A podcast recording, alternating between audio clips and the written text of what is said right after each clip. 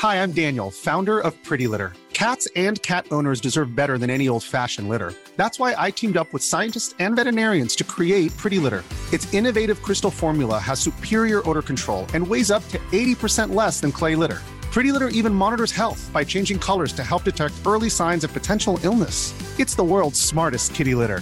Go to prettylitter.com and use code ACAST for 20% off your first order and a free cat toy. Terms and conditions apply. See site for details. Quality sleep is essential. That's why the Sleep Number Smart Bed is designed for your ever evolving sleep needs. Need a bed that's firmer or softer on either side? Helps you sleep at a comfortable temperature? Sleep Number Smart Beds let you individualize your comfort so you sleep better together. JD Power ranks Sleep Number number 1 in customer satisfaction with mattresses purchased in-store. And now save 40% on the Sleep Number limited edition Smart Bed for a limited time. For JD Power 2023 award information, visit jdpower.com/awards. Only at Sleep Number stores or sleepnumber.com.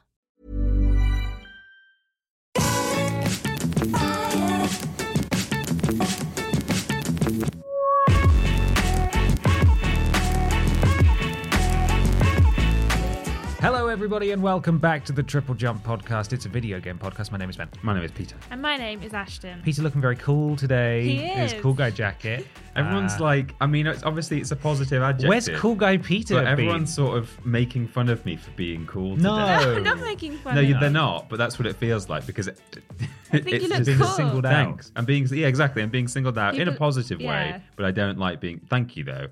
I'm looking cool today. Yes. with my For denim reference, jacket. if you're Peter. listening, he's got a denim jacket on that he's not worn since I started this job because I've never, well, I don't know if he's worn it in his personal time, but not to work It's anyway. personal time. Uh, I just I, just the jacket. Yeah. Um, I used to wear it quite a lot on videos and stuff. In fact, there's a an old asset that we don't use anymore since we had our new headshots taken, where Yes. I'm I'm looking. Sinister Peter, yeah. Yeah, it's like I think it's still an emo or something on Mm. Discord. Yeah, It and I'm wearing this jacket in it, but I guess not for a year. A, a year well, a year y- plus. Yeah, you're in a bit. a year and a bit. It's been a while since I've seen it. And we're not even talking about his jacket either. He's got uh, shorts on that have flames on the side. Yeah. Uh, which you can't see because they're under Got the. Heelys on. Yeah. So the Heelys, The were Heelys are really powerful. and Uh, I didn't want to wear it for to be on camera because it's not very respectful. But just over there is my helicopter multicolored cap. Yeah. it is you know, there. prop The little propeller. Mm. prop It's- hat. it's- he looks great today. And your aviator sunglasses as Yeah. well. He took those off because it's. Yeah. No, they're they're those um plastic Oh, ones. yeah, yeah, the like sports ones. Oh. There's Right. like polarized. Um, Because he's going so fast on his on Yeah. his Heelys. Yeah. Wonderful. Well, this is a video games podcast, despite how fashionable we all may or may not be. Uh, we are sponsored each and every week by a very real video game adjacent sponsor that allows us to do this show and keep it on the airwaves for by you. You. You. Uh, Ashton, I believe you have the ad read this week. Yeah, it's quite a stretch. what do you mean? It's a real ad read. yeah, what do you this mean a stretch? No, no, it's real, but is nothing. they've really been around the bush to get here. Uh, that's not the phrase. What's the phrase? Yeah, it is. Been around the houses, I think is Well, sure. both- maybe the same thing. yeah. Um, Dog's breakfast. What? yeah. Is that it? So you guys know of the hit game that's coming out, the third version of the game this week from Nintendo, Splatoon 3. Yeah. Yes. I well, do know that. in order to advertise that, they've um they've like hired some like you know you see like cars going around with like adverts on the back and stuff. Yeah. Well, they thought, how do we advertise this to the people of Newcastle? Hmm. And they were like, well, there's a big river in the middle of Newcastle that we all know about. It's uh, it's called the Tyne. It's Yes, massive, and there's yeah. loads of bridges. So obviously, people are always walking across those bridges, so they'll always see it. Hmm. Um, so they have put their advert on the side of it. You can go and see it now. It's on the Tyne on Pontoon Three. Pontoon. I thought it was going to be Splat Tyne. Oh, that maybe that would have been good. no, it's on the pon. It's on Pontoon, Pontoon Three. Three. Also, people call Newcastle the Toon. They do. They do. Yeah. Oh my god, I did it. You didn't do it.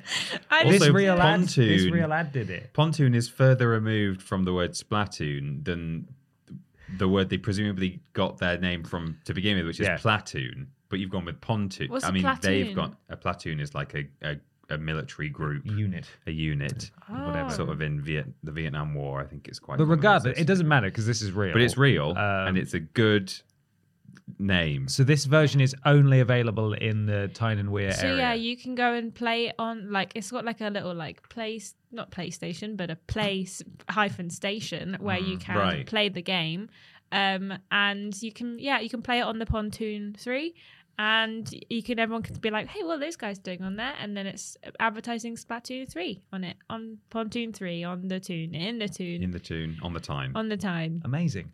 I'm grimacing because this this feels a lot brighter than usual today. This light next to me. I don't know if it's just me, but I'm looking at even at my. I, I look Stay like the. Phantom of the Opera. Look like the I'm sun. just I'm illuminated fully on one side of my face, and then oh, he's kicking it. it's all going He's so down. cool. He's Also, I'm really really sad to announce that uh, Dead Island 2: The Spider has vanished. Oh no! Uh, Dead Island 2 The Spider, who took up residence in the corner of the podcast room, appears to have disappeared. That, Is, that it- is is he way over there more now? Because there's one over there. Well, there's a huge one next door in the Worst Games Ever recording setup as Yeah. well. But was that Uh, spider there last week? I, honestly, all I can see Whoa. is, is the white dots It's from gone when like was. summertime now in here. It's really, really orange. Is that too orange? No, I I'm don't fine think with so. I think that's kind of that's really there's nice. options of white and yellow light. It's there, and I put hurting it my on- eyes less. On so big yellow. Yeah, there. me too. I d- m- yeah, I can't see this spider because I've still got. Uh, Yeah, I'm still there's a blinded in spooder this up eye. from- there. Where's the spider? up there. in the Oh corner. yeah, I think that's him There Okay. it or is. her. So that's Man. so Dead Island 2 the spider is still, It's still okay. alive. God, They've it is just very. Look moved. how girl. Look how Look orange, you are. orange you look. I quite like it. I like it. Just- with with your hair and your jacket, Peter, you do look like sort of a, s- a 1970s model with this lighting. Yeah. It looks sort of like a kind of a yellowed. Uh, Abercrombie and Fitch vibes. yeah, I'll take it. it's good. Um, hey, The man, it's sponsor's all not good. real. What? Oh, what? oh, all that build up. It wasn't on. even real. It's not real. I Oh. made it up. But Splatoon 3 is out. Splatoon 3 is out. Yeah, time of release, it's out now. Came out Mm. yesterday. At time of release. Time. Or tune of release. Yeah. Brilliant. Uh, no, we are not sponsored by Pontoon, Pontoon 3. We're sponsored by our wonderful patrons over at patreon.com forward slash team triple jump, where for as little as $1 per month, you can submit questions to this podcast. Loads of other tiers available. Last week was especially good value if you're at the $5 tier because you got flipping worst games ever and weirdest games on the same day. Whoa. Was that last week? Yes. Yes, last week uh, because of how the dates fell that month. Uh, so do consider going over uh, and supporting us there. You get all sorts of stuff. Uh, thank you very much. Peter, Yeah. you got a question there? It's from David Lever, this question, who says, Hey, a Pab, schools are going back now, and this got me thinking about my misspent youth. Do you have any particular good memories of video games and summer holidays? Or did you ever skive off school to play a game? I didn't, but I'm a massive goody two shoes. Keep up the great work, David. Keep up the great work, David. yeah, Thanks, keep up that Keep great up that work, great David. work, please, Love you, David. David. I know for a fact that I did skive off school at least once, pretending to be ill. Uh, I didn't like just bunk off, like leave from school and go home, which some people used to do. Uh, but I pretended to be ill and told my mum I had to stay at home so that I could play video games. But I can't for the life of me remember what game it was, or if it was even to play a specific game, or if I just thought I want to stay home and play my PlayStation Mm, today. mhm. So I don't know what that was. So instead, I'm just going to tell the story, which I've told before, uh, of the time where I asked sort of Father Christmas, but I knew by then it was my parents for Yes. Baldur's Gate Dark Alliance. Christmas man. Christmas Man. Uh, Baldur's Gate Dark Alliance on PS2. You know, the elves make it in the workshop. Yes, they do. They have like they a code disc it. burner. yes. Yeah. Those helps Um, be crunching around Christmas time. They do. We crunched so hard. Yes. Um, and uh, I was left home alone in like late December, late November, early December sometime. And I went present hunting, which I don't think I'd ever done before or since. But I thought there might be presents around. Naughty, naughty. And I found, fortunately, my parents weren't at that time weren't in the habit of wrapping Father Christmas presents. I know some people do that, uh, but we used to just have these stockings, and it would all just go in there unwrapped at that time. So it wasn't wrapped. Uh, for some reason, I don't think it had cellophane on it either. I think games back then didn't It's always. practically asking to be It was asking to be opened. So what I did was I got it out. I played it for like an hour and a half, two hours. Really enjoyed it, and then I closed it up and put it back, and then had to. In a way, it was worse than having to wait because I knew how good it was. I'd already played it before with Peter's Gamer Uncle trademark, but um, I wanted my own copy, and uh, yeah, I was.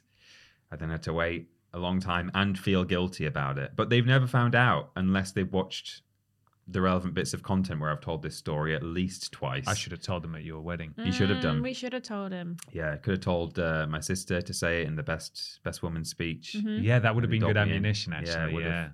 Yeah, she doesn't know that either. So, Really? yeah, Drama. big drama. When are we next going to see Peter's parents? Mm, Uh, when he dies. probably. Yeah, Yeah, maybe. probably. Yeah. Should we kill him? And then we can tell yeah, him. then we can tell him. I know you'll stop crying. Stop, We've for got, God's Got some sake, I've got gossip. we've got to this tell really you. good gossip. Um, Ashton. Um, I did used to skive off school when I was in sixth form, uh, but I don't remember if it was for a specific game or I just didn't want to go to school because I had a car that time and I thought, hmm, I have my own freedom. I'm not going in. No one can make me. I'm going to McDonald's. I'm going to sit at home and watch YouTube. Um, I do, however, have a story of one particular summer. I think it was between potentially between year 10 and 11 or year between year 11 and year 12 which is when i was like 15 16 and i got an xbox 360 and i had call of duty modern warfare 2 and whatever the new one was at the time might have been black ops 2 no can't remember. There was a new one at the time. Maybe Modern Warfare 3. I don't know. I can't remember. This is low hanging fruit. But I do Um, just want to say that I find it troubling that Black Ops was out when you were. I, I was playing Black Ops and Black Ops 2 at university. Yeah. Sauce. Um, was so 15, bad out. sorry. 15. Nightmare. You're going to die before me. Oh, nightmare. Well, Oh. um, yeah. So I was playing that, and I can't remember like how I got onto the topic of it was one of my one of the like lads, but I was like saying, "Oh yeah, I'm playing Call of Duty," and for some reason, like I managed to infiltrate their clan wow. their Mm. gamer clan Mhm. and um they would basically just drag me along and I was terrible at the game really really bad and they'd just be like we'd all be over voice chat I think they found it funny when I was getting frustrated so obviously like play up for it because I was a teenage girl and I wanted the boys to like me um but I was I was honestly awful at the game I don't know why they like wanted me in their team I think they just wanted a token woman and um so I was playing with them online a bunch. We used to play on Rust. 1v1 me on Rust, mate. Uh, as they say. Mate. mate. Um, and then a, a couple of times they like put me in a like cracked lobby where I could just level up my character like mad. So mm. I had like a level like I don't know like a hundred rank character, and I was terrible at the game. Like if you saw my name and like my rank, you'd be like, wow, she's gonna be really good at the game. Mm. And then I'd play the game, and you'd be like, is she letting her her toddler play? Like what is wrong? Mm. Why is she like this? Um. So yeah, I used to. I was basically the token girl in their clan for like three months and then i went to school and i just never played it again Oh. well i did play a couple times but for the most part i didn't play them because then the boys i used to go to school with were being a bit weird so i was like i'm gonna Oh. tap out Wait, wait, wait. Hold your horses. Um, you're a girl gamer? Not to be a freak, but just when I thought you couldn't get more attractive, you started playing video games. Nicely done, milady. If anything, I'll be in the kitchen. Yeah, that's the other one. That's you a different sandwich. Yeah, that's message. there. Yeah. There, are two. well, there are more than Yeah. two, but there are two famous ones. yeah. Yeah. but there was one guy there was a couple of guys who were in the year below me at school and they started to develop crushes on me and i was like no, i'm No. outie i'm good Just want to play Call of Just wanna- Duty. ick i've got the ick now yeah so i had to stop playing it with them Oh no, they ruined it. Yeah. It's when they started getting annoyed at me, and I was like, "Hey, I never signed up for that. I wanted to play my Call of What Duty." annoyed at you for not reciprocating? Yeah, Yeah, and I was like, that's not good. "I'm out." Oh boy. Love it. What about you, Ben? Did you ever skive off school? Uh, well, Did the girls all fancy you for Yeah. being Well, a gamer? Wait, you're a boy gamer? uh, uh, it goes without saying Yeah. that I I couldn't keep the girls away. Yeah. Um, and Mhm. uh, Beating them off with a Wiimote. I yeah, well, that's As a it good well. as, a- as an adult, yes. Yeah. Uh, unfortunately, I no. almost spat out my drink. Mm. I didn't. I, I had days where I was. I couldn't really skive because I lived in a village and there was nothing anywhere. Yeah. And so I couldn't go anywhere or do anything. And when I was off ill legitimately, um, especially in like secondary school and certainly in primary school, my mum would would make sure that, oh, You're ill, are you? Mm. Well, I'm a nurse. So let's just put you in front of El Nombre and you can you can sort of learn maths Right. while you're sick. Yeah. Uh, I was not allowed. My, I don't think I ever intentionally took a day off school so that I could play video games because I knew that it would be so strictly regimented Yeah. that I would not be able to even go near that. Um, so no, I didn't do that. But uh, I have had, you know, entire summer holidays where it was just playing games and things like that. That's uh, similar to your story about sneaking a sneaking a go on your Christmas present. I've never done that, but like a, a few Christmases ago, I think I asked for Pokemon Sun Right. uh, on 3DS. So I'm very much an adult at this point. Yeah. And as I was uh, helping to put the presents under the tree, I sort of checked the shape of certain boxes because I'd brought my 3DS with me because I was like, I really want to play a Pokemon game. I'm really up for like diving into this. Mm. So I was sort of like, just just feeling like, is this? You were just holding the 3DS Like, like, without this- a cartridge You and being brought like, another game box. gee, Well, yeah. Which would sure be great if I had a game to play. if in my only there was a 3DS. 3DS game that I could play all Christmas, so I don't have to talk to my relatives. And uh, yeah, I was filling all the boxes, and I was like, yeah, that's that's probably it. just put that near the top, so I get that sooner, so that I can just start playing it Yeah. while everyone else is in the room, and that's fine. Um, misspent some holidays, certainly plenty of those. Probably the one that swings uh, springs to mind. Sorry, is is when GTA 4 came out in 2008, uh, because I bought it via a friend's dad because Oh, yeah. I I didn't have a debit card yet, so I couldn't buy things online. As soon as I Mm. could, it was over. You know, it was not a problem. But he ended up buying it for me, and then I was doing my GCSEs, so I didn't or I couldn't really play it because I had surrendered my PlayStation 3 Hmm. up to my parents because I thought I'm not I'm simply not going to do any any revision while this is here. So I had to I, I gave my brand new copy of GTA 4 to uh, one of my schoolmates just just to have for free for like three or four months and then I could get it back and play it and I played it all summer and it was amazing Nice. uh, but I couldn't play it when it came out because of exams. But that's the closest thing I've got. Um, I don't really, I, I never did any skiving, unfortunately.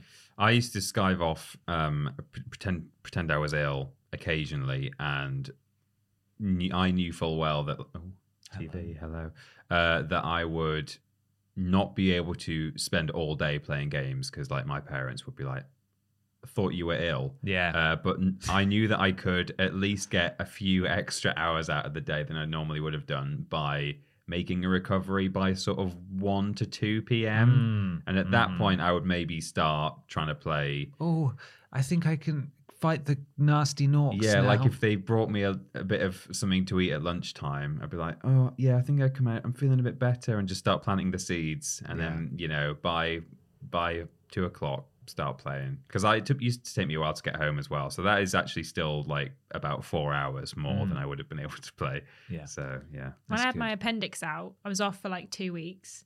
Um, and the first few days, I was quite hopped up on painkillers still. So I was just like lying on the sofa watching Criminal Minds. But then gradually, I was like, mm, I feel kind of well enough that I could potentially function a bit more. So I asked my mum, because she stayed home with me for a little while, if I was uh, allowed, if I could move the, the Xbox into the front room. Because it's in the dining room. If I wanted to sit and play in there, I'd have to sit on a dining chair Hmm. and I was not able to like sit properly because I had like made well major surgery on my Yeah. stomach. So I was like, I can't really sit up on the in a dining chair for very long. And she was like, No, we're not moving it into the front room. And I was like, But Hmm. but why, mother? I'm so sick. And she was like, I don't want to sit here looking after you, watching you play GTA Five. And I was like, Okay, I guess I'll just be sad and sick on the sofa. But she'll look after you while you're watching El Nombre. Yeah. yes, El Nombre is very I watched different. four seasons. No, must have been about seven seasons of Criminal Minds instead. Wow. Uh, I don't think I knew you'd had your appendix out. yeah, I had my appendix out when I was sixteen. Yeah. There you go. I haven't either. You, Had your you appendix haven't. I haven't. Have you? No, I haven't. Okay, yeah. I but haven't did you either. know that Ashton had? Did you know I had No. my appendix out? No, I didn't realize that was an important thing that we should know about each other. No, I just I guess I'd never mentioned it before. No, no, I'm just you know, it's some it's the kind of thing that you sometimes that you might have mentioned in a year, in the past year, but I don't know if you have. Maybe you have, and I've forgotten. we don't know each other at all, do we? No, we don't. any, had any other major surgeries that we want to talk about now? Uh, yeah, but not on camera. Yeah, so- same. Cool. uh, how about we learn a little bit more about each other in a section that we haven't done before, Mm. but will bring us close together as a unit, even though one of us doesn't have all of the same body parts that the rest of us do. Well, I've never had all the same body parts as you two have. That's very, very true. yes. Let's do a section called what Where's playing? Ashton's Peen? Oh. it's what we play in time. Time to talk about what, what games we're playing. Peter, Yeah. have you been playing video games? Yes, I have. Uh, despite what's going on in my life right now, Oh because my god. all the rooms are empty apart from the things that we need now for the next few days. He's been robbed. And one of the things we need is a PlayStation, fortunately. So I have played a little bit of Pac Man in my life. Um, I have almost finished that game, both on and off stream, with my two parallel playthroughs. Um, and really enjoyed it, you know? Good soundtrack, good. Uh, I mean, the levels are very themey. So there's essentially, I mean, it's done nicely. It's like a big island, but there's sort of warp rooms. So there's like the temple area, the industrial area. It's like the uh, Crystal Maze, just like that. Just like it. Um, I always have to nod whenever pe- and smile whenever people talk about Crystal Maze because I've never seen It. oh, haven't you? It's just like a you go into different rooms and have Like to do Jungle Run. challenges. Yeah, it's like Jungle Run, right? Yeah. I get, I get the gist, I but know like what people Jungle were Run so excited. It's Jungle Run. People, it's like Crystal Maze. Oh. People were so excited when Crystal Maze came back and Richard Ayoade, and I was like, "Yeah, this is great." I don't know what Crystal. I wasn't Maze that is. I've excited never but, with, it. by it coming back because I think it was a thing, sort of a product of its time, and it, Okay. you know, it was. But yeah, people were. Um, but yeah, they People. people Big people. generally, you know, normies. big maze people. Uh, but in the Crystal Maze, they had different zones. So there was, well, let's go to the industrial zone, and then they would like run through corridors and stuff and go to the industrial warp room, and that's what Pac-Man has. And uh, it's it's been kind of nice just to play a game that yeah was designed in the '90s, and actually, although it's it's very kind of cliched and a bit kind of old hat when it comes to video games, it's still uh, I've I've for some reason enjoyed going to Temple Zone and playing four temple themed levels, and then going to Circus Zone, um, and uh, really nice music, plays very well, interesting puzzles and stuff. I've kind of talked about it all before, but that is what I've been playing this week. Just that. Um, so hopefully, once I've done the move in a few days' time, I'll be able to now settle down and play some more stuff. But uh, yeah, been been trying to just find time for that. In fact, next next thing I want to play is Stray or Stray Stray? Two. Stray. So hopefully next time I'll be able to talk about that because I will actually have time to dedicate uh, dedicate to uh, Stray now. So Mm. yeah, Ashton. Um, as we know, I am currently between houses Yeah. and staying with Owen of Cultaholic and his wonderful girlfriend Emily. Um, so this week I've kind of been playing a, a kind of a random assortment of things. Me and Owen started a playthrough of The Quarry together yeah. because I was telling him about it after last week's stream and he was like, I kind of really want to play it. So we started that. Um, I've been playing a lot of Mario and Rabbids. Also, I introduced Owen to that, and he is really enjoying it. And he was like, really wants to play more of it. Um, we played some Fall Guys, and Emily managed to get a crown. She was like, "Oh, I just fancy playing Fall Guys." Opened it up, immediately got a crown, Wow, nice. and we were over the moon. Uh, it was very exciting.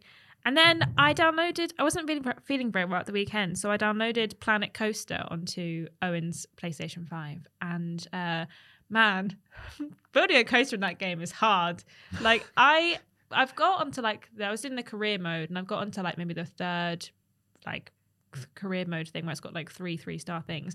And i don't need to build this coaster. I'm on silver star. Like i could leave it now and not go back to it. But i've been trying to build this coaster since sunday and every like night uh, maybe not every night because they have other things that they're doing but like i keep being like i'm just going to try and build a coaster again and i can't do it. I can't do it. It's always too it's too scary or makes people throw up too much or the g-force is too high. And i'm like God, it kills what do you want me Why does it not do you want from me, me? that your roller coasters are making people throw up? well, the thing is, it wants me. So the specifics of it is like it needs to be 900 meters long. It needs to have a max speed, a minimum speed of 70 miles per hour. Um, you need to have a 65 meter drop. So I'm like, oh my god. So I can't make this roller coaster without like overshooting some of those things and making it too scary. And I was getting really annoyed, like actively annoyed. I've deleted uh, like three or four roller coasters at this point because So I've deleted the game. winding me up so much. But Emily was saying that she was watching me play because she was doing something, and she was like, "You just kept getting annoyed, putting the controller down, walking around, and then coming back and trying again." And I was like, "I'm sorry, I, I just," and I still haven't managed it. So it's run really winding me up now. So I'm hoping I'll be able to finish that by next week. Um, also, I forgot to mention a couple of weeks ago when I was home visiting my boyfriend and my cats, who has a Quest 2, that I played some Moss Book 2. 'Cause We got sent a code from it a Oh. little while ago for the PlayStation VR. Yes. And then we got a code for the Quest version. Um, I played the first one and I really enjoyed it. And I've only played about maybe like an hour or so, maybe two hours of the new one. But I've been really enjoying it. And I've been really sad that the Quest is so far away. So I'm like, man, I would really like to play this right now, but I Mm. can't because my Rift wouldn't run it anyway. And the Quest is in Leicester. So hopefully. Questa. Questa.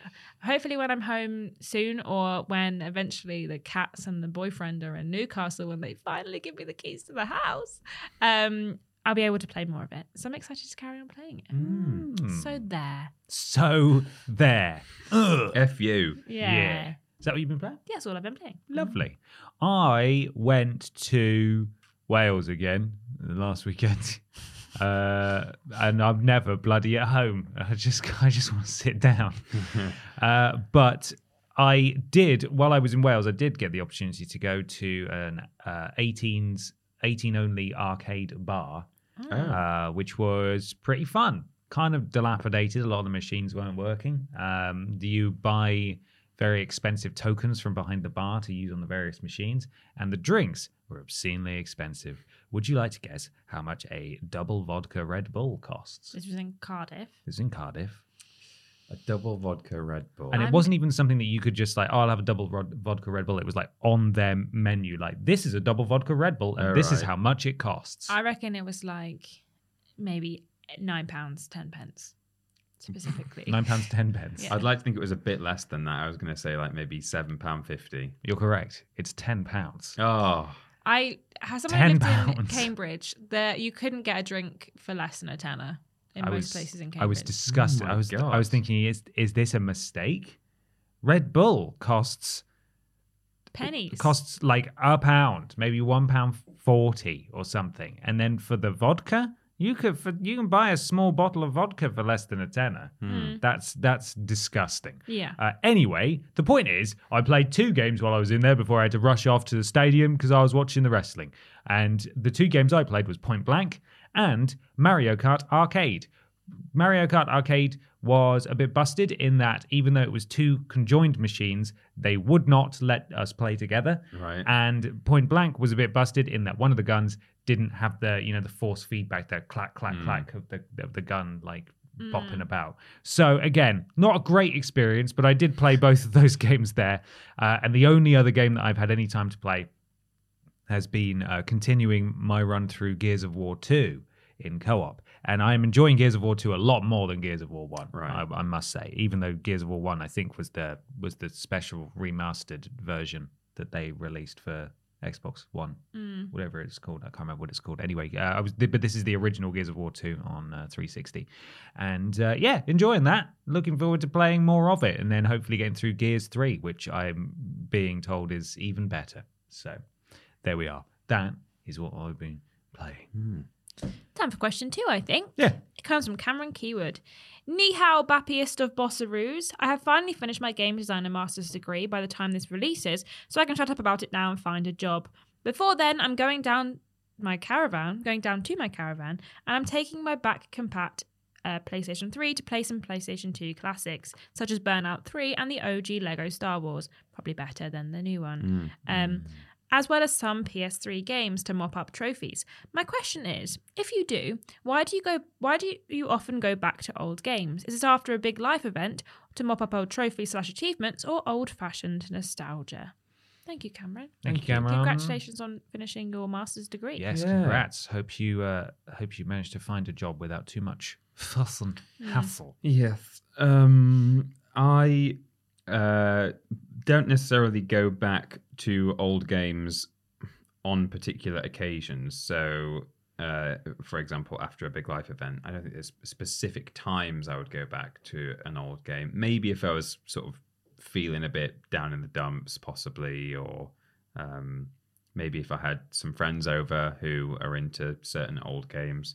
But generally, I, in terms of why I would go back to them at any given time, would be I mean, nostalgia is is one, but there's kind of more to it than that. It's not just nostalgia; it's kind of the overall vibe of something. So it's not that I'm just trying to recapture how I felt when I was a child playing a certain game. It's that like, oh no, I I I like this uh, visual style of of say the PS1, or uh, you know, I like this kind of game design that doesn't necessarily exist anymore, or something like that. Um, or maybe if I just fancy playing a bit of something that I'm familiar with, you know, playing a game that I know very, well um, as a bit of a palate cleanser, or uh, if I don't have a lot of time to dedicate to uh, a game and I want to just sit down and play something, maybe not even with a view to complete it, like just play like, oh, I'll play, I'll play half of, you know, uh, I'll I'll play like three hours of Burnout now, and then I'll put it down and never touch it again, or not not for another few years. You know, so that can be uh, that can be a, a good reason to play a game that if you've played it before, you don't feel the need necessarily to then play it to 100% completion. So those are probably the main reasons I would play something old. Um, when I say play something old, in my mind, it just means play something that I've played before that I never finished. Is kind of Hmm. where I what I would do. Like I played Horizon obviously when uh, it came out, and I really enjoyed it. But I didn't play it again until the second one was coming out, and I just really was in my mind like I want to play the second one. I'm going to play the first one again, and that's when I finished all the trophies. Actually, I don't think I did platinum it. No, I didn't because I didn't play it on ultra hard because I don't hate myself. Um, so I haven't finished all Is there the a trophies. trophy for ultra hard? I think so. Is that part of the platinum? Maybe it's just one. You know how they do that, that second subcategory. Oh right, Maybe yeah, like a, that's like the, a new game plus. maybe thing. it's in that. Okay. Um, but I haven't done that for sure. Um, but yeah, I don't really care about trophies that much. But normally, if I go back to a game, it's because like something is like twinged my interest in it, and I'm like, hey, I want to play that again Yeah. now. Like a sequel's coming out, or something will happen, and I'm like, oh yeah, actually, I do really want to play this game again now. Um, like recently, my boyfriend, he's a big fan of Kingdom Hearts, and he watched a lore video about the mobile game. And he got very annoyed at how much convoluted lore was in that. But then he was like, "Hey, I've actually uh, only played the third one one time. I guess I should play through them all again." and I was like, "Great, good. Can't wait for that to be in my life for the next six months."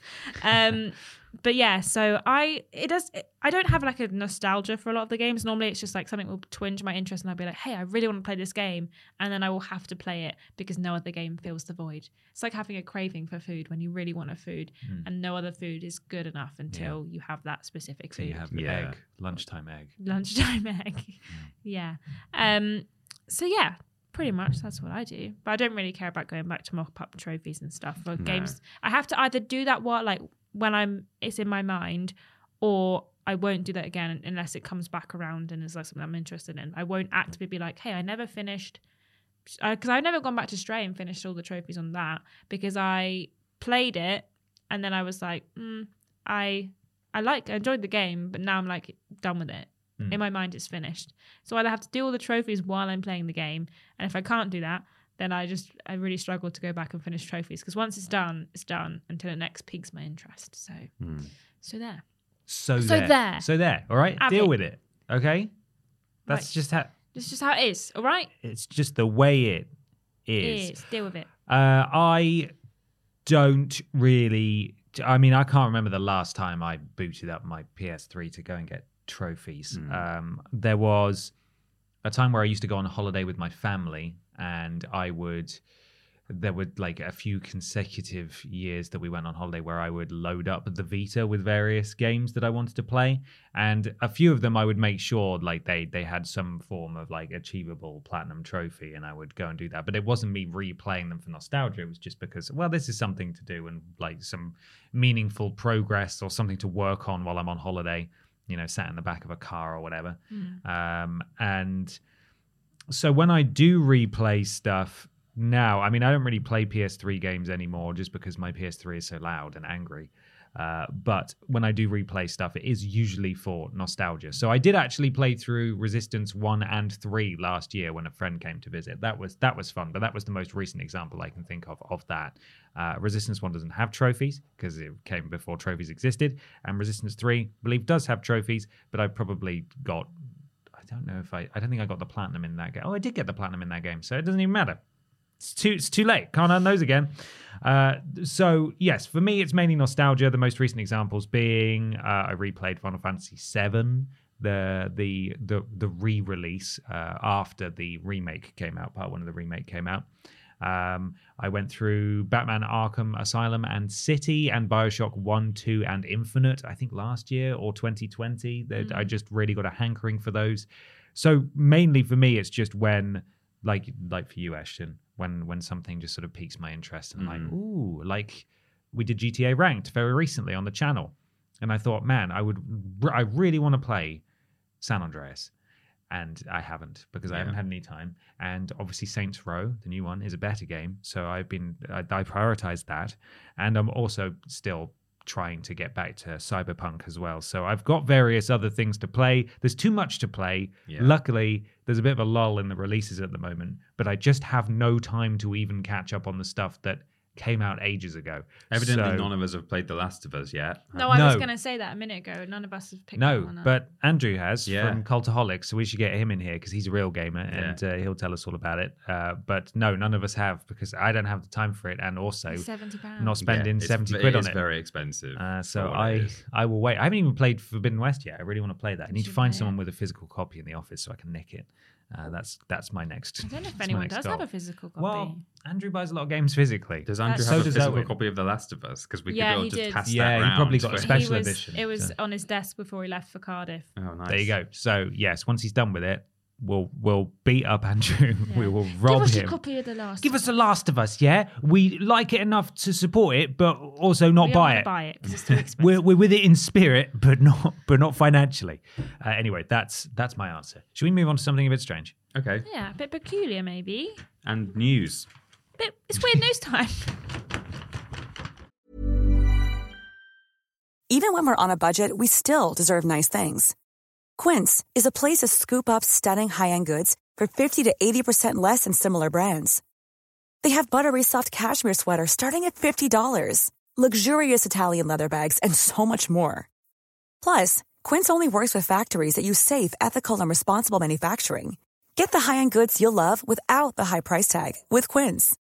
Go to quince.com slash style for free shipping and 365-day returns. Hi, I'm Daniel, founder of Pretty Litter. Did you know cats tend to hide symptoms of sickness and pain? I learned this the hard way after losing my cat, Gingy. So I created Pretty Litter, a health monitoring litter that helps detect early signs of illness by changing colors, saving you money and potentially your cat's life. Pretty Litter is veterinarian developed, and it's the easiest way to keep tabs on your fur baby's health right at home. Go to prettylitter.com and use code ACAST for 20% off your first order and a free cat toy. Terms and conditions apply. See site for details.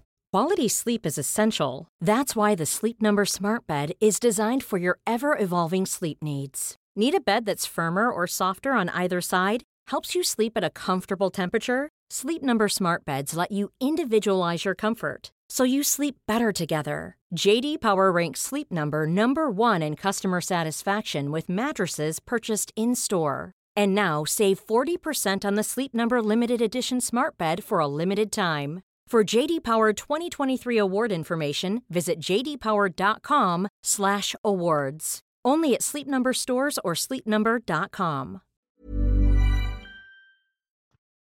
It's weird news time. Time for some weird video game news. Remember, you can submit weird video game news to us on social media. The post did go out this week.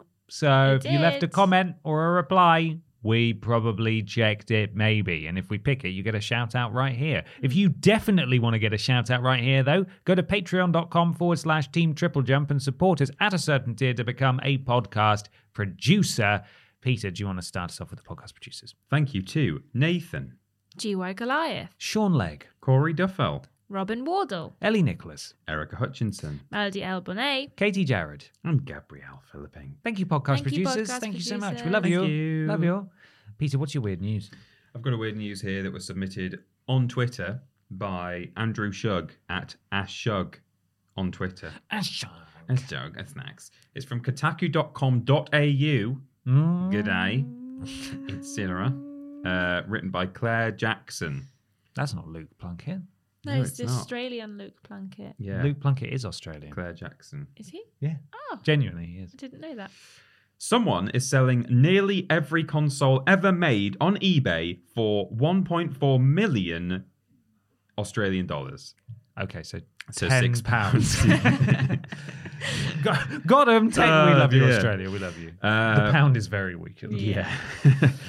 uh, while many a collector, does it say random? Oh, no, that's Nintendo Life, isn't it?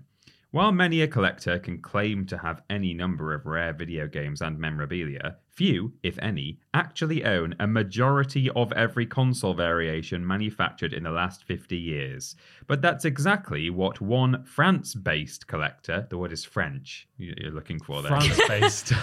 Uh, He might not be French. He might just live in France. well, his name is Jean Claude. No, it's not. I don't know. um, France based collector has just put up for auction some 2,400 different consoles, from standard issue to special editions to variations never officially for sale, for the cool asking price of 984,000 euros or around 1.4 million Australian dollars. We don't get it in either American dollars or pound sterling because The two biggest currencies are the euro and the Australian dollar. Yeah, well, it's because it's listed in euros and it's an Australian site, so those are the only two relevant currencies. How much was it in euros? I can look it up in Nine pounds. hundred eighty-four thousand euros. So it'll be nine hundred and twenty thousand pounds. Is my guess. That's my guess. yeah, it's not a bad guess. I'd say maybe slightly less, nine hundred ten thousand. It's eight hundred fifty-six thousand one hundred Oh, wow. It's not quite as disastrous as I No, thought. yeah, I thought it was almost even Stevens. Um, and what's that in US dollars? Bear with, I just got to scroll up through the currencies. This is the information that people want. Yeah. What is it in uh, Dead Island 2, the spider currency? Yeah. I believe he trades in small $500. sticks. Is What that is it on in there? Minecoin? Is small sticks on there as an option? no, it's, Okay. it's nine hundred eighty-three thousand four hundred thirty-nine dollars. It's Wow. basically a million dollars. Yeah. What is it in NFT um, board chimps? What's it in we just Bitcoin? find that? Uh, I don't- coin. How many One. eggs could I get? at lunch? Probably loads. a lot of eggs. listed on French eBay and spotted. Sorry, no, it's France-based eBay. France-based eBay, please. listed on French e- France-based eBay and spotted by consolevariations.com. Video game Uber enthusiast Kaori 30's sale includes some 2,400 consoles, quote, from the first to the very last. A number of games also for said consoles, and a bunch of fun statues and other video game collectibles. With the current price, quote, buy it now. With the current price, quote, buy it now price of nearly 1 million euros. With the current price, buy it now price of nearly million euros, is what it says. Actually, it says while. While the current price, buy it now Stop, price. Oh my God. Please. While the current oh, price. Don't say it again. Stop interrupting me then. I have to keep restarting. While the current price, buy it now price of nearly 1 million euros might well be outside of your budget, not to mention how much storage space you'd need, the pictures and videos of Kaori 30's collection are more than worth a look. Check out their Sega collection, for example. And then there's a, a video of their. I mean, let me show you the images at the top of the article. It's a bit dark, but Wow, that's a lot of boxes. it's a lot of stuff, isn't it? It's like your flat. It does. I wish. Um, yeah, they're all in their boxes as well. A Google translation of the eBay listing reveals that Kaori 30 began collecting in the early 90s, before collecting might have been considered a thing. Right? Come on now. We all know collecting was invented in the 90s. Yeah.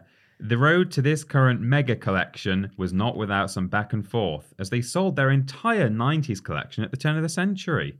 Though they kept collecting during the noughties, it came to an end during 2011 when they stopped for lack of time and difficulty in finding rare items. But the story doesn't end there.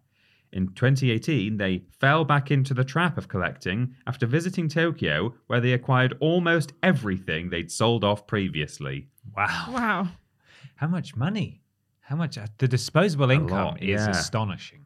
Uh, that twist is what leads them to this gargantuan collection of a majority of consoles ever made, all in one place. Uh, and it is a sight to behold. And if you want to see them all ranked, uh, you can head to Triple Jump on YouTube, youtube.com forward slash in Team Triple. Jump. Uh, yeah, it It says it, does right say there. that.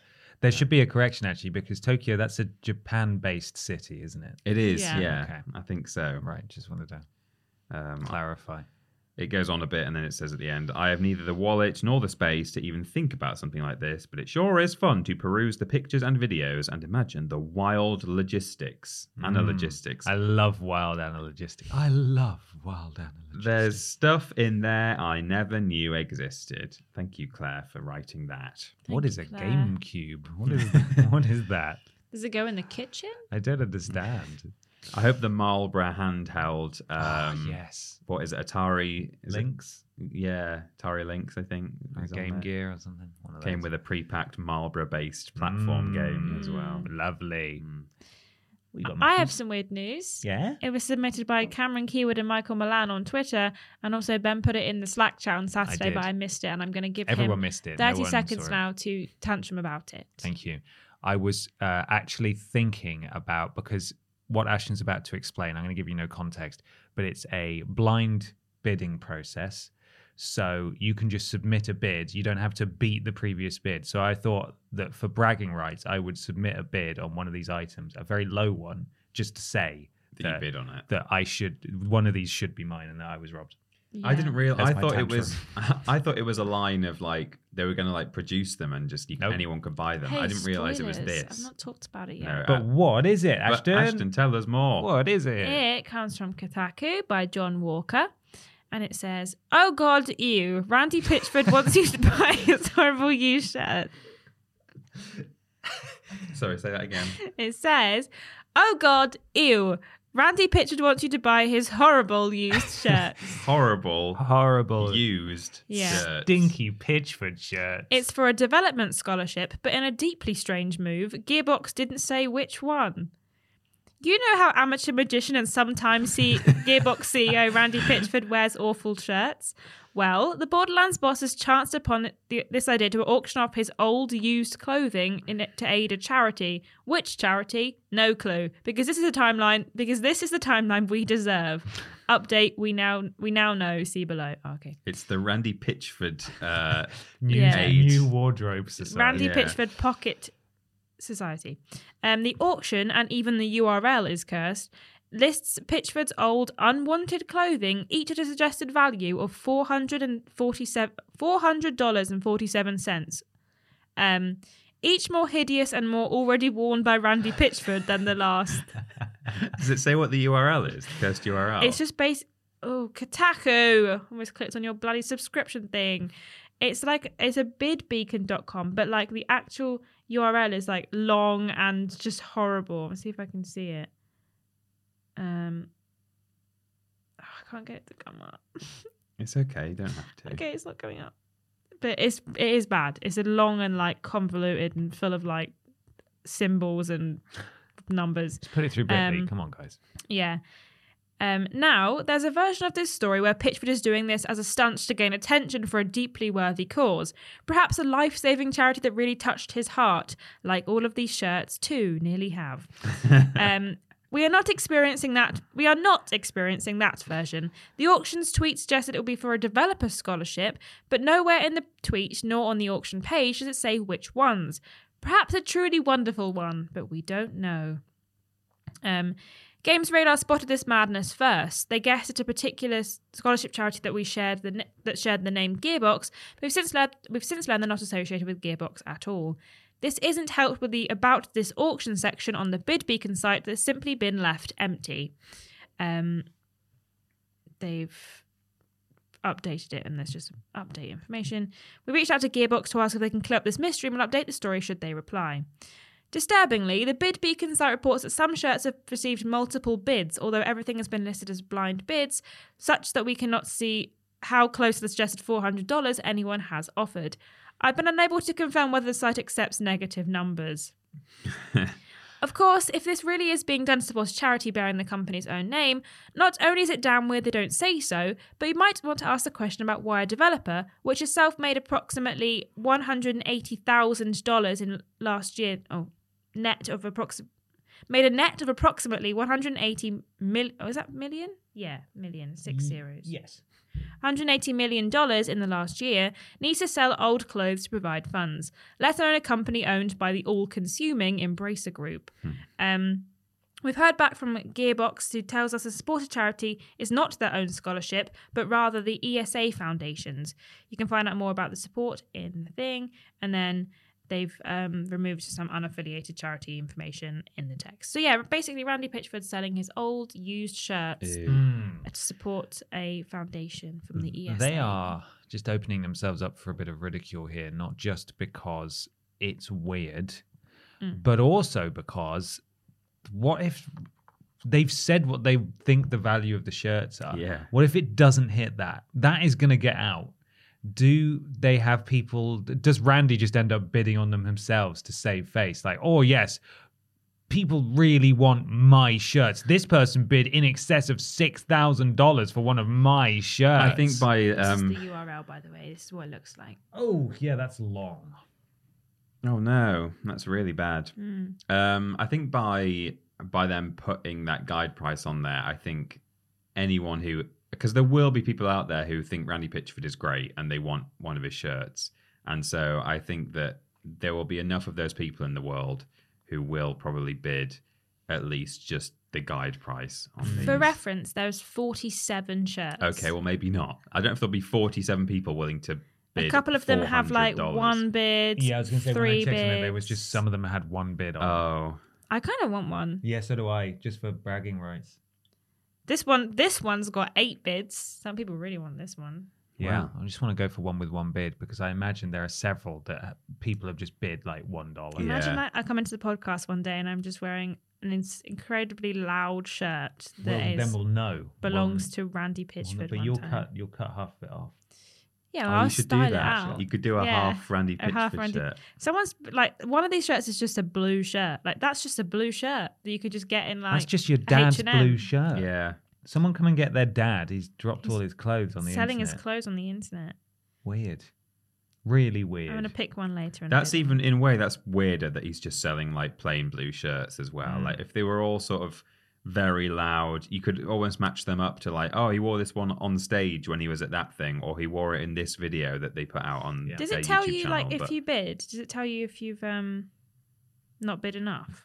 Because I might bid on this one. It's only got one bid. It's horrible. You'd look good in it though. That's I it's almost a it. bit of an Ashton shirt. Right. That one.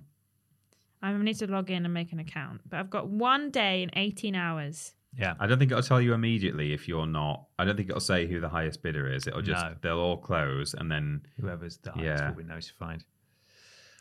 I've got a weird news. Mm-hmm. It comes from Nine Inch Nail Tech at Online Sphinx on Twitter. And it is the website No Techie, which I've never heard of. Uh, the website website. The article title is Some Genius has made 3D Minecraft in Minecraft. what? What? The time has finally come. After more than a decade of development and evolution, someone has finally made Minecraft in Minecraft using only redstone. Oh my god. That someone is use, uh, is Reddit user real underscore Sammyuri. Along with help from a couple of friends, real Sammyuri was able to accomplish what Minecraft Redstoners have been talking about for years. If you're unfamiliar with Minecraft Redstone, uh, or if you're unfamiliar with Minecraft, Redstone is a resource inside the game that is somewhat similar to electricity in the real world. You can use Redstone to do automated tasks like opening doors, creating elevators, or even idly farming other resources. But Redstone capabilities stretch much further than simple tasks. Many users, much smarter than I am, have been able to create all kinds of things inside Minecraft with Redstone. There have been cell phones that can actually make calls, and there's even a full blown computer capable of playing games like Tetris or Snake that real underscore Sammyuri also created. But what real underscore Sammyuri was able to do with Redstone goes even further than that. With a total of seven months of work, real underscore Sammyuri and their entire team was able to rebuild the entire 3D game of Minecraft inside Minecraft. I won't even begin to pretend like I understand how this is possible. The team used a combination of redstone circuits and previous creations to make a gaming console inside the game. There's even a dedicated graphics processing unit as part of the build. Would you like to see it running? Yeah. And it all translates to a 96 by 64 pixel screen where you can play Minecraft. In Minecraft Loud. That was really loud. I bid ten dollars on that shirt. Yeah. So I hope I get it. I didn't I have to I don't know what I have to do now. Just So wait, I guess. Here's the here's the building Oh my god. processing unit and all that. It actually Jesus. looks like the inside of a computer. And there we go. There's there's Minecraft running in Minecraft. Oh my god, it kind of is. How what do I they want to know is, can you, does that version of Minecraft have redstone in it? And could you? Oh my god, build Minecraft. could you build Minecraft in, that. there? Well, that's the next logical goal. But look at that. God, that actually looks really good as well Yeah. in motion. It's unbelievable. Uh, it's How have they kind of done that? ridiculous. The article continues, but there'll be a link in the link down below if you want to have a look, or you know, you can just Google it and find out. But people have made Minecraft. Sorry, real underscore Sammyuri and his team, their team, have made Minecraft in Minecraft now. So That's are, it, Are we've we done real? Mm. Who knows? Who are we in? Minecraft? I don't even know at this point. The lowest bid you can do on this is two dollars. So I don't. I bid ten dollars because I was like, if they've someone's gone in and they've just bid two dollars on everything, Hmm. maybe I'll win it. So b- by the time this goes out, this podcast, we will know if I've won or not. You'll have won something. They say with blind bids you should do a weird number, like because a lot of people might think I'll bid ten dollars, whereas if you bid like I'll eleven dollars okay, and two I'll cents, bid eleven. Okay. Yeah, I've now bid twice. Okay. Right. I'm I'm two of the three bids on this, mm. and I Right. bid against myself. I so I have now made a really stupid internal decision to go and bid a lot of money on one of the shirts. don't bid a lot of money. on just them. just so I could just so I could win one. don't bid a lot. what will you actually do with it if you win a Randy Pitchford Just shirt? just, just bring it Put out it on in a podcast. put it in a and say- frame, stick it on the wall. just walk into work one day wearing it. Uh, I will feel strangely uncomfortable to be in the same room as a shirt that Randy Pitchford has worn. it could have been the one that he was wearing when he left a USB stick full of porn at Yeah, Medieval I was just going to say it could have been that one. Um, yeah, So Do they have to specify that you can't give away the one you tossed off in? well, they may have tossed off in multiple shirts. I think that one's more valuable. You can make your own Randy. That's- Oh boy, Ugh. Okay. Let's move on to question three, please. it's from Sam Lott. Sorry, Sam, that you have to follow that. Uh, all right, you absolute gearlets. Is that one of the terminology I think so, words? Um, I've been dipping into Croc Legend of the Gobbos on PS1 recently. While a lovely nostalgia trip, the game does show its age. The clunky controls and awkward camera seemed quaint for the first few stages, but get rather irksome as the difficulty ramps up. There are issue, uh, these are issues that nowadays have been, for the most part, eliminated, or at the least, vastly improved upon. What formerly commonplace elements of older games are you glad to see the back of? Conversely, are there any relics from game de- game? I will get to the end of this. Conversely, are there any relics from game design of previous generations that you would like to see brought back? Thank you very much. Thank Sam. you, Sam. Uh, Stop, Stop bidding on bidding. these I shirts. bid on a different one. Yeah, I can see. Croc Legend of the Gobbos has definitely aged very badly. People always say that, oh, they should bring back Croc. If they did, they would have to overhaul the movement and physics and stuff because it it's a quaint game, but does not play well now. Uh, it's like GoldenEye. You know, everyone says GoldenEye is great. It it is for what it was, but it's also a bit rubbish. Whoa. Hang on now. That's a stone. That's The a police will hot come and take. arrest They you. will come and get me for saying that. No, it's it's aged badly. GoldenEye and Mm. Croc and some of these games have, unfortunately. So um, I am glad that we have relatively um, uniform, unified, universal control schemes um, from game to game. It used to be an absolute no man's land, Wild West um, back in the day, where sometimes to shoot you would press the top shoulder buttons or the bottom ones. Uh, driving could be for- forward D-pad to drive or X or a, tr- a trigger button, God knows what. Now we still have variation in that, and it partly depends on you know needing to free up certain face buttons for certain abilities in games, and you know not every game is going to have the same ability and stuff like that. But you roughly know what you're doing now when you pick up any given game of a certain genre. So I like that. Uh, tank controls, don't like those. I mean, that's partly one of the Croc's issues, but not not only that. But uh, Tomb Raider, for example, the original Tomb Raider games, I really like them for what they are and what they kind of mean in a video game historical context. But and and for that reason, I always feel like oh, I'd really like to go back and play those because I had a couple of them as a kid and never finished them because they were too hard. But I just know that if I sat down and tried to play original Tomb Raider games, any of the first three, all the way through, I would just struggle and probably not enjoy it that much. Um, and I'm glad that life counters are pretty much gone as well. Yeah. Um, when Crash 4 came out, it was a bit controversial in the Crash industry, uh, sorry, the Crash community, um, that they'd given, I think there's an option, isn't it? It's not, yeah, there's an option to remove the life counter, so you can still enable it. Uh, but people are saying, uh, hello, that's like a, a classic, you know, mechanic in Crash, and what's the point in collecting the fruit? Well, actually, even if you disable the life counter, there's still a point to collecting the fruit. You get it's like one of your gem collectibles is tied to how much fruit you get in a level. So I think they they rightly are being phased out life counters for the most part, and before you know it, they'll be gone completely. Um, apart from maybe in very specific cases where it, it matters to the game, but uh, yeah, I think they they were there to kind of as part of the artificial difficulty of the sort of early '90s um, to try and extend games back when there were game game releases were few and far between. Um, I didn't really come up with anything for the last part of the question because I read it and immediately forgot about it. But if I think of anything that should be brought back, I will say it at the end. I also wrote down tank controls. I said, I'm glad tank controls have been banished um, from gaming. Um, obviously, not completely. There's still the odd game, but I do still enjoy the fact that I didn't have to deal with those because, like you say, I think they would drive me insane. Um, and then I drew another arrow to write something down, and then it's empty, and I, c- I must have got distracted. What does it mean? And I've, I can't remember what I Oh, was going to write there. It says buy It said bid on more bid Randy on- Pitchford shirts. Buy Oh, hold on. sweaty It, sa- it shirts. says, yeah, pay more money for a sweaty shirt. Pay more money for Stink Boy Weird. shirts.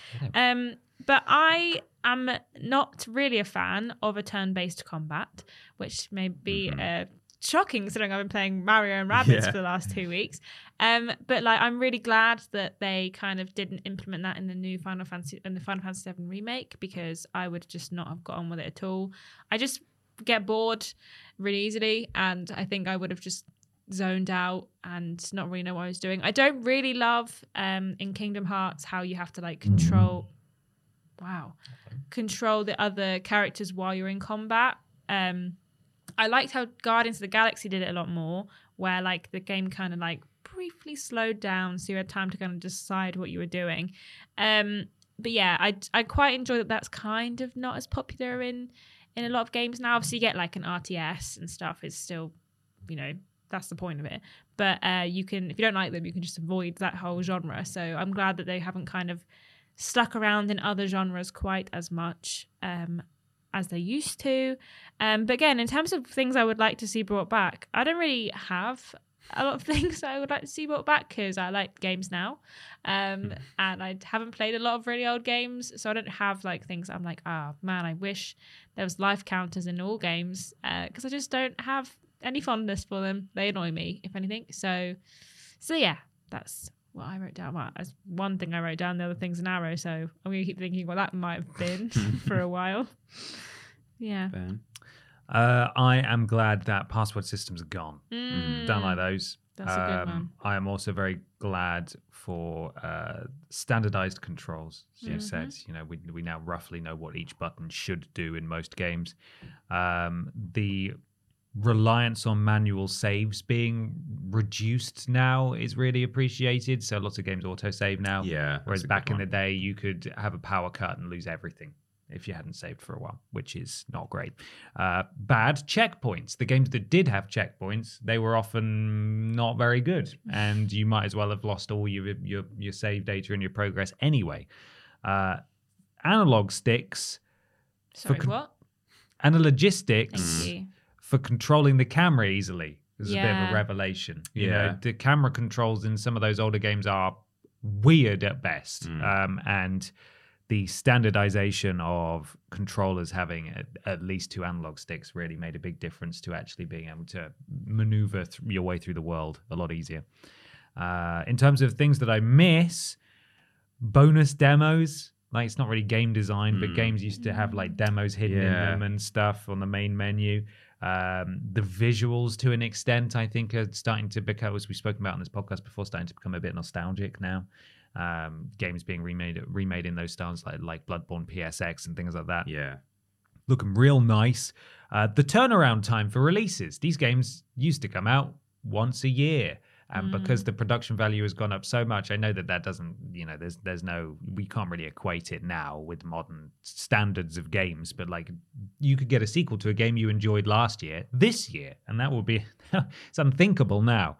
Um, what about the need for innovation that sort of leveled the playing field, especially in the 90s when developers there were there was a big disparity. Obviously some worked with big publishers and some were sort of much much smaller. But because it was this kind of wild west where there were no real standards the need for innovation was quite high so that some games could come out of nowhere and do something really interesting and then get a lot of success for that. And uh, in that sense the playing field was a, mo- uh, a lot more level than it is now. Um, even if your budget was less you could still do some really groundbreaking stuff uh, because it was such fertile ground and that's it that's what i got Couch co-op and split screen is Hmm. something that I miss. It's not Yeah. completely gone the way of the dodo, but it is far more rare now than it once was, and uh, I I know why from a technological standpoint. Now that the games are so powerful, uh, sorry, consoles are so powerful, but games are being designed to use all of that power on, you know, the the single player mode uh, to then have twice as much to render and process on one screen, or four times as much if you want to do four player sc- uh, split screen. Uh, it's just not so feasible anymore. But um, I do miss it. Uh, something else that I'm glad uh, is here now uh, is um, pausable uh, or skippable cutscenes.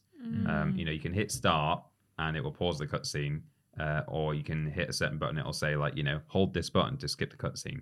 You couldn't always skip them back in the day, and um, you certainly couldn't pause them. So, yeah, that's a good thing. excellent I don't remember what the You didn't, The arrow you didn't get your arrow pointing. one. No, no we'll think on that head empty, brain off, Brain come back to it next week. arrow week empty. Yeah. it's time for something rather large it's called the, big, big discussion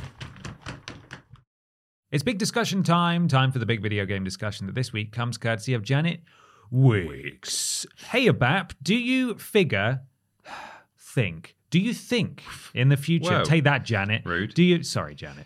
Do you think in the future video games will be taught in school alongside things like Shakespeare or Picasso? What's Picasso, Peter? Can you tell us about Picasso? Picasso's uh, he he used to do paints. Did he? Yeah. Oh, Okay. That's nice of him. Never heard of him. Hmm. I can, uh, to be clear, co- I have, being facetious. I can see Journey and Flower ending up in art classes, while games like Bioshock are already being taught in philosophy classes. If so, what games do you think will be included? Thank you, Janet. Thank you, Janet. Thank you, Janet. Um, I think that it is unlikely outside of a video games context. Um, so, for example, I mean, I've kind of been undone by Janet saying that Bioshock is already being taught in philosophy classes because I, although I did read the question, I then wrote my answer and sort of didn't think about that aspect. But what my answer was going to be that even um, film being taught uh, or TV being taught or shown at school uh, doesn't happen that much until you choose a relevant subject like later on. So if you take like something like media studies, I imagine at that point you do probably start watching a fair bit of film and TV um, at school. But we maybe like did a little bit of it in English. I remember our um, our GCSE, I think, English teacher showing us an episode of The Simpsons for some reason, and we're probably supposed to be analysing it or something. But you were I just remember, watching The Simpsons, right? yeah, we were all just watching The Simpsons, and I remember it's uh, the joke was it's one of the many times that Homer ends up in jail for whatever reason, and there's a guy sitting in the corner of his cell. Like playing a harmonica, and he's got like a bald head and an orange jumpsuit. Mm. And Homer turns to him and says, "What are you in for?" And he goes, "Atmosphere," because he's like playing a harmonica and he's like this sort of background prisoner Right. character. And the my English teacher, who was about sixty, was rolling on the floor with laughter. she went, "Oh, very Great. good. Oh, atmosphere." She thought it was really funny. um, anyway, uh, so I don't think video games will be taught certainly in a in a general sense where like everyone who's moving through the school system is going to be exposed to them necessarily. I'd like that to be the case, but I think it will be, you know, you'll have to take philosophy or you'll have to take media studies or of course video game design. I'm sure you get to see a lot of video game stuff in um, classes like that. The one place I can see it maybe um, having a bit more airtime is music lessons. Um, because as with film, as I say, film doesn't get so much, still doesn't get that much time in in kind of mainstream school. Except in music, we used to do little bits of film music um, and kind of like analyze it and do whatever you're supposed to do. Um, so, and actually on um, Classic FM, which we sometimes listen to in the car, uh, they have a whole section. Uh, I think it's weekly um, called High Score, as in score, where they play just video game music for like Yeah, an hour I've or two. of that before. Um, and so you know it gets it gets its uh, time in the spotlight there, and so why shouldn't it be in schools as well? I think certainly video game music should be taught, and you know we know full well that video games can be art and they can have interesting philosophies in them, and they I think they should be taught uh, elsewhere in school as well. But I think that's less likely personally. Well, we already know that Assassin's Creed is used in like history classes True. and stuff, And Um, Minecraft is as and well, Minecraft is actually. as well for a lot of uh, lessons. So there is obviously the ways that, that games have like infiltrated and how they've kind of adapted, like Assassin's Creed's Explorer mode. I think they offered it to schools, like Mm. they. Especially with the, the most recent one, Valhalla, I think they did have like a whole thing where schools could buy literally just the like educational bit Yeah, I forgot about that. um, which is obviously great because it's good to use these tools for a lot of kids. Because a lot of kids nowadays, they what was potentially like film when we were kids is now like video games. That's probably like a lot of people's kind of like thing.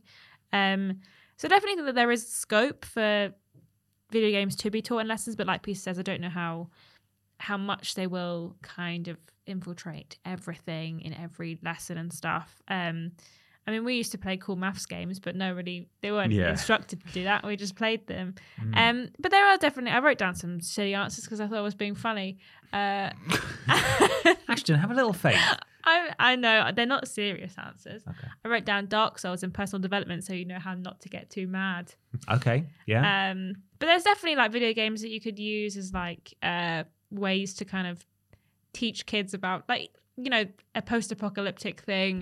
Do you talk about climate change, like your Mm. horizons, your Fallout, Play an NFT game. yeah, play an NFT that, game. that burned a small rainforest. yeah, exactly. It's So worth of energy. yeah, there's definitely like scope for a lot of these games to kind of be infiltrating into mainstream education, but like Peter says, a lot of them will probably you'll find start to come into your education when you're a little bit later on when you start to pick and specify in what you're learning rather than it being like year sevens play like every a game in like a bunch of their lessons because there's not really that many games you could play in like a science you just have to teach science you know or maths Mm. you just have to teach maths.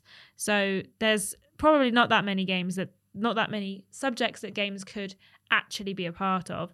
But like with art and more theoretical subjects rather than the more like analytical subjects, you probably might find them infiltrating in a little bit. the technology is certainly useful. Like I'm sure Yeah. VR and like touchscreen stuff is used probably quite a lot now in schools, like Mm. interesting things like that. But in terms of like mainstream games, I don't know. Maybe as soon as you said the thing about Assassin's Creed, I was like, oh yeah, actually.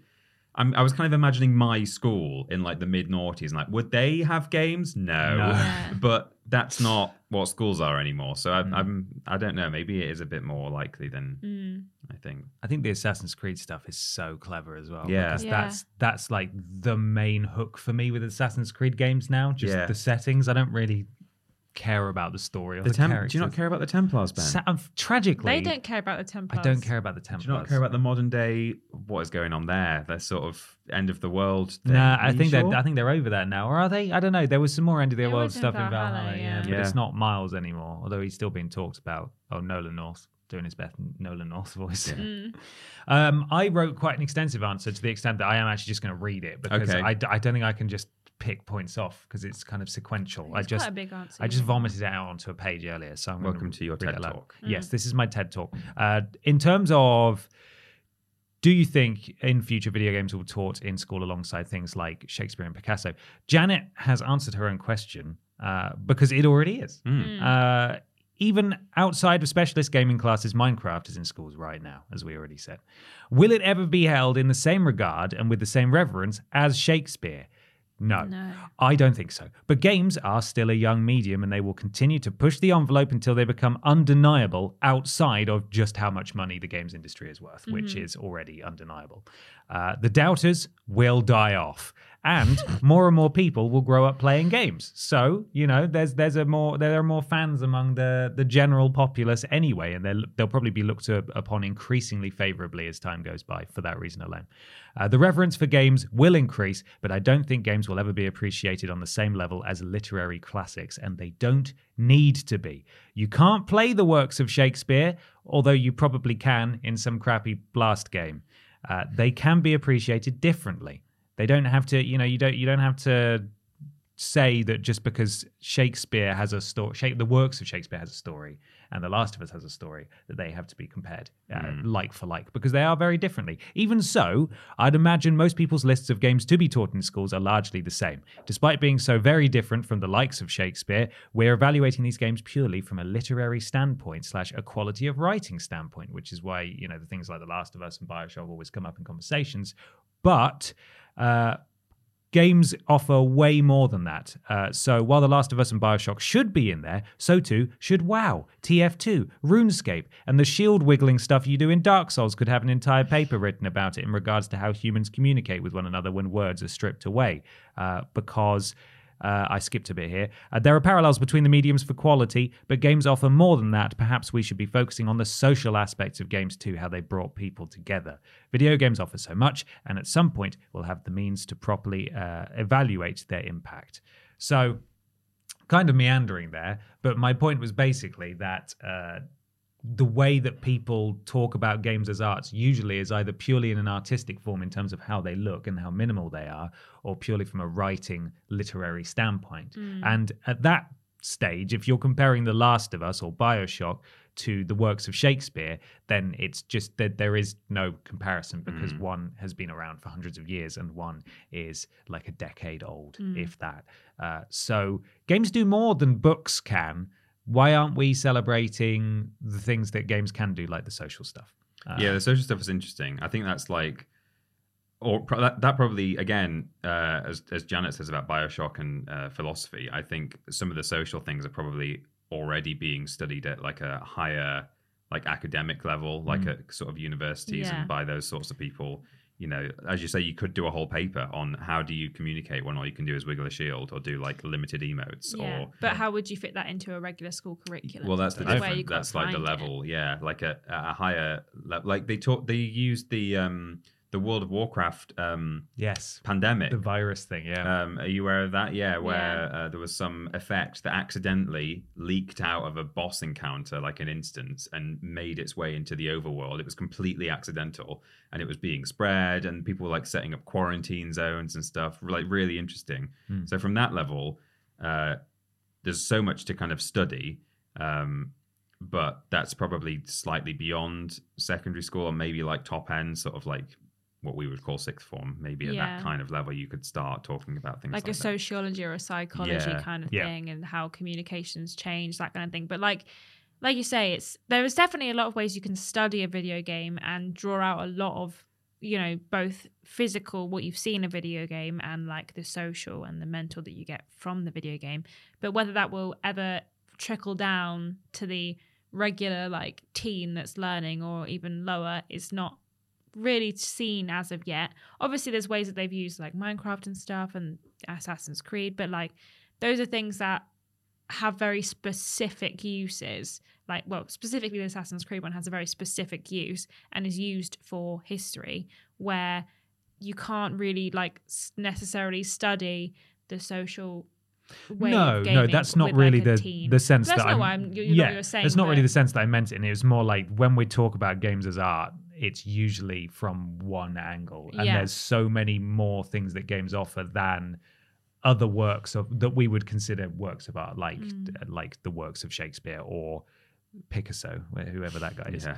Um, there, there are just more angles that we can come at it, and more ways that games can be appreciated. How that translates into teaching kids at school, I'm not really sure, but we are we're still so comparatively early on in the the journey of what video games are, and that appreciation and the means with which they can be studied and taught, and the the ways in which they are relevant will change and evolve uh, to the extent that they probably will have a more active role in schools, but as it currently stands, I can't see them ever being taught alongside Shakespeare and Picasso, like in the same class. Well, like Ashton was saying, like the, the the difference, and this I know this is not what you this is Yeah, like yeah. not what you were saying. Like the difference is, and the, and the way in which video games might make their way into schools more is that the likes of Minecraft and Assassin's Creed are more about they're not about the game, um, in in the sense of like its its campaign or its story or something. It's it's a tool. Like you know, Minecraft is used for architecture and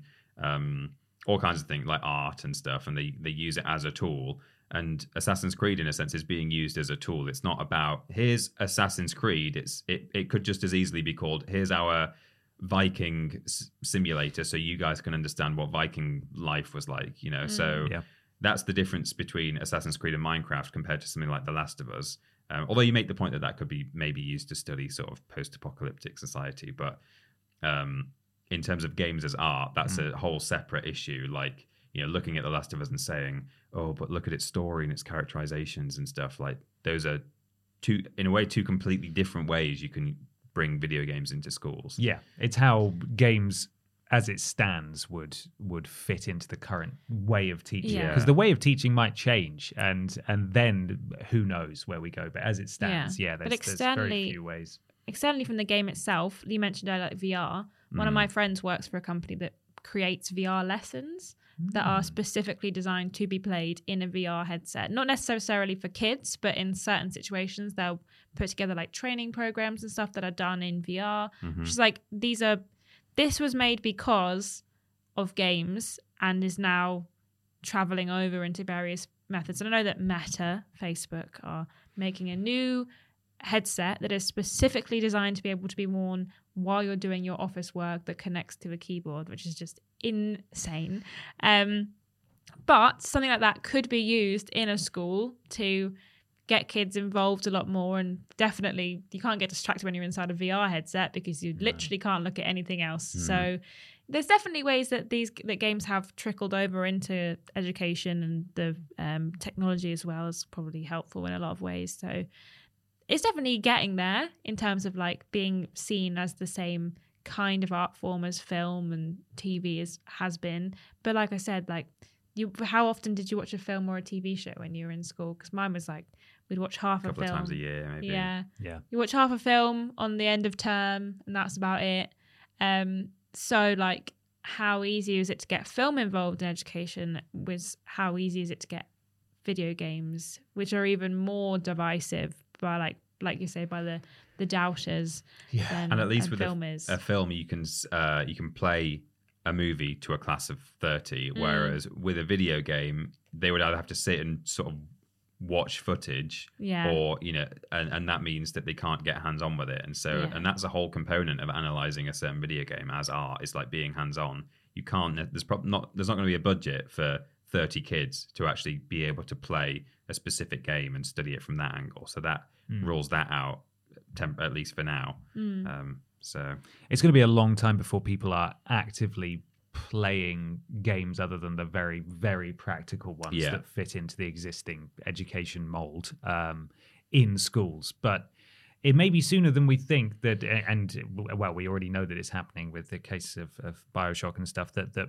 people will be talking about and studying video games from an analytical standpoint Yeah. rather than a, a practically sitting there and playing them standpoint but who knows it's going to be a long time but it could happen but it I, I still don't think there'll be any comparing it to classic works No. Mm. just anytime soon uh, you're maybe in a couple of hundred years but we'll you know there'll be no world left then so Yeah. Yeah. it doesn't matter. Uh, let us know what you think of that big discussion there. Very good big discussion from Janet, I think. Mm, well done, yeah, I Janet. enjoyed that. Uh, in the comments below and various other places around the internet, Peter is going to tell you about a few of them right meow. You can go to youtube.com and twitch.tv forward slash team triple jump for all of our videos and our live streams. Uh, when we are streaming on both of those sites, we are modded by Lobrotovich, Trolling Badger, and Mr. Black. Did you know, speaking of Twitch, that if you've got Amazon Prime, part of the bundle is a free Twitch sub. So you can spend that on us at no extra cost. It's just part of Amazon Prime. I think Um, there's also reduced subs, cost subs this Yeah, Yeah, month, sub think. September, I sub think. September, yeah. If sub you were if you were looking to get your resub in early, make sure you do it in September. You get it a bit cheaper. Maybe I don't know if it works with gift subs as well. Maybe I don't get think it does. I think Does it's it not? literally just Oh, subscriptions. okay. And that was people Still being don't- like, why is not gift subs included? Mm, yeah. Uh, Twitter.com and Facebook.com forward slash Team Triple Jump to get to our Twitter and Facebook. We have video content on there, like legacy videos re uploaded. We've got live stream announcements. We've got little bits, bits and bobs like you know, come and ask questions on the podcast or whatever, things like that. Fraser looks after Twitter and Facebook for us uh, and also looks after TikTok.com forward slash at Team Triple Jump. It's where our TikTok is.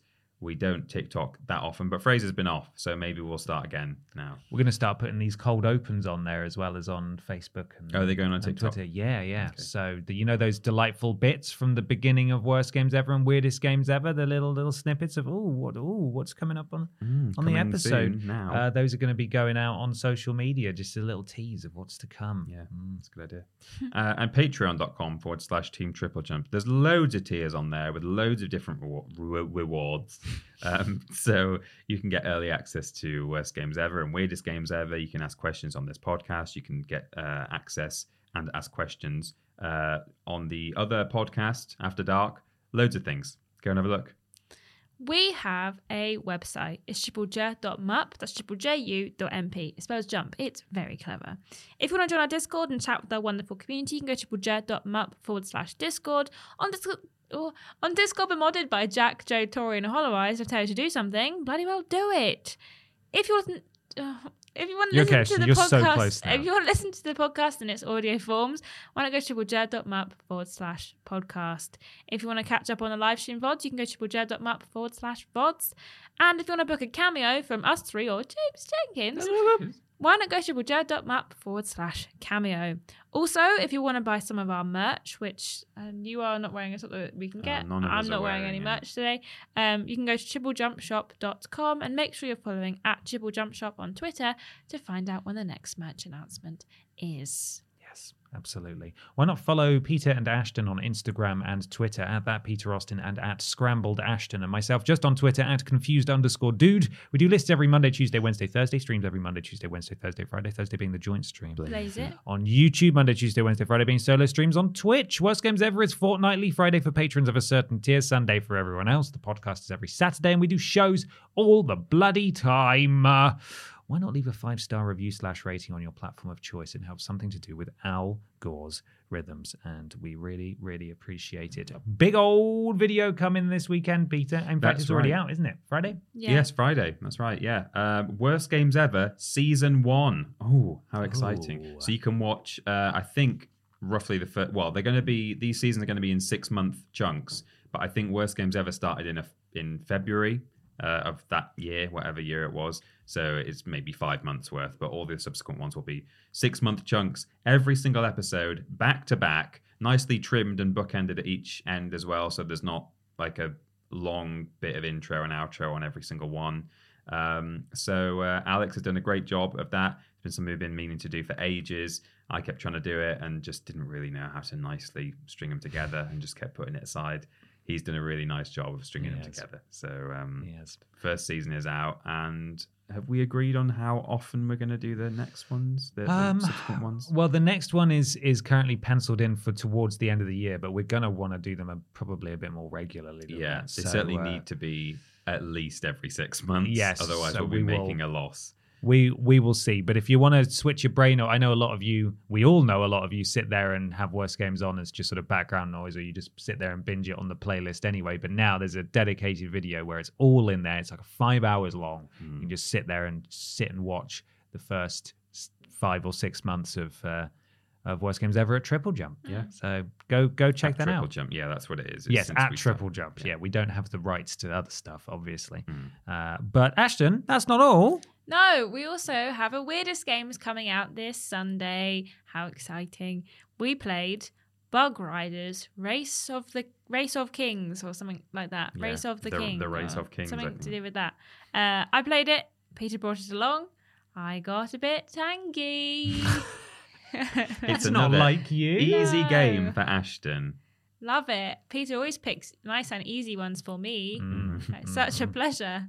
Can't wait to the next one in two months' time where Peter picks an equally difficult game for me. Dark Souls. Uh, but yeah, it's good. I think it's funny. I liked it. I watched it and I enjoyed it. So Good. hopefully you will too. And if you're a patron, you would have seen it last week. Mhm. So do consider going over to If even Ashton patreon.com. enjoyed reliving it, Yeah. given that she hated it at the time, you will definitely. You're going to it. Yeah. bloody love it. Also, um, you said something earlier that uh, was incorrect. You said that worst games ever and weirdest games ever only fell together on the same day because of dates, but they actually always will fall together on the same day.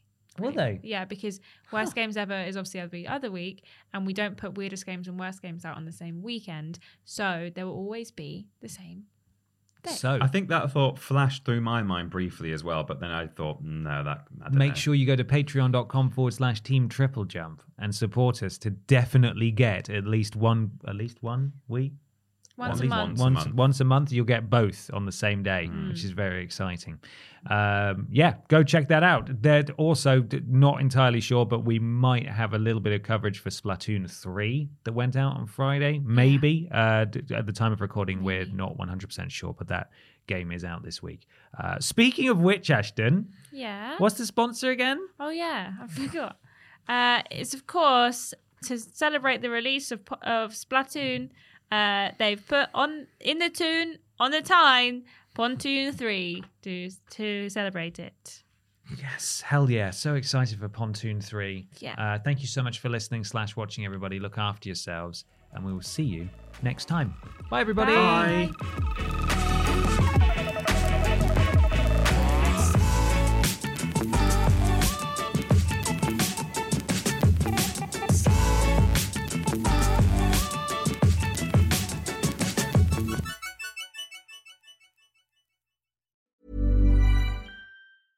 Even on a budget, quality is non-negotiable. That's why Quince is the place to score high-end essentials at 50 to 80% less than similar brands. Get your hands on buttery soft cashmere sweaters from just 60 bucks, Italian leather jackets, and so much more. And the best part about Quince, they exclusively partner with factories committed to safe, ethical, and responsible manufacturing. Elevate your style without the elevated price tag with Quince. Go to quince.com slash upgrade for free shipping and 365-day returns. Mom deserves the best, and there's no better place to shop for Mother's Day than Whole Foods Market. They're your destination for unbeatable savings, from premium gifts to show-stopping flowers and irresistible desserts. Start by saving 33% with Prime on all body care and candles. Then get a 15-stem bunch of tulips for just $9.99 each with Prime. Round out Mom's menu with festive rosé, irresistible berry chantilly cake, and more special treats. Come celebrate Mother's Day at Whole Foods Market.